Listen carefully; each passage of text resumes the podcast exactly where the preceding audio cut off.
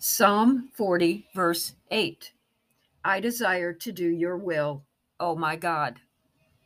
The heartfelt obedience that's required by God is a moment by moment series of choices on our part.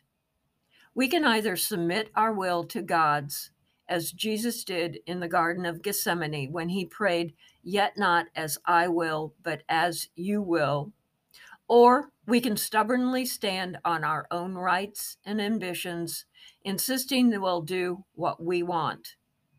But when we come to that fork in the road and our choices have taken us farther rather than closer to God, we need to repent of our defiance and ask the Lord to open our eyes and ears to his truth. That comes from Isaiah 35, verse 5. It's then we'll see that God's will for our life is only a good thing. That comes from Philippians 2, verse 13.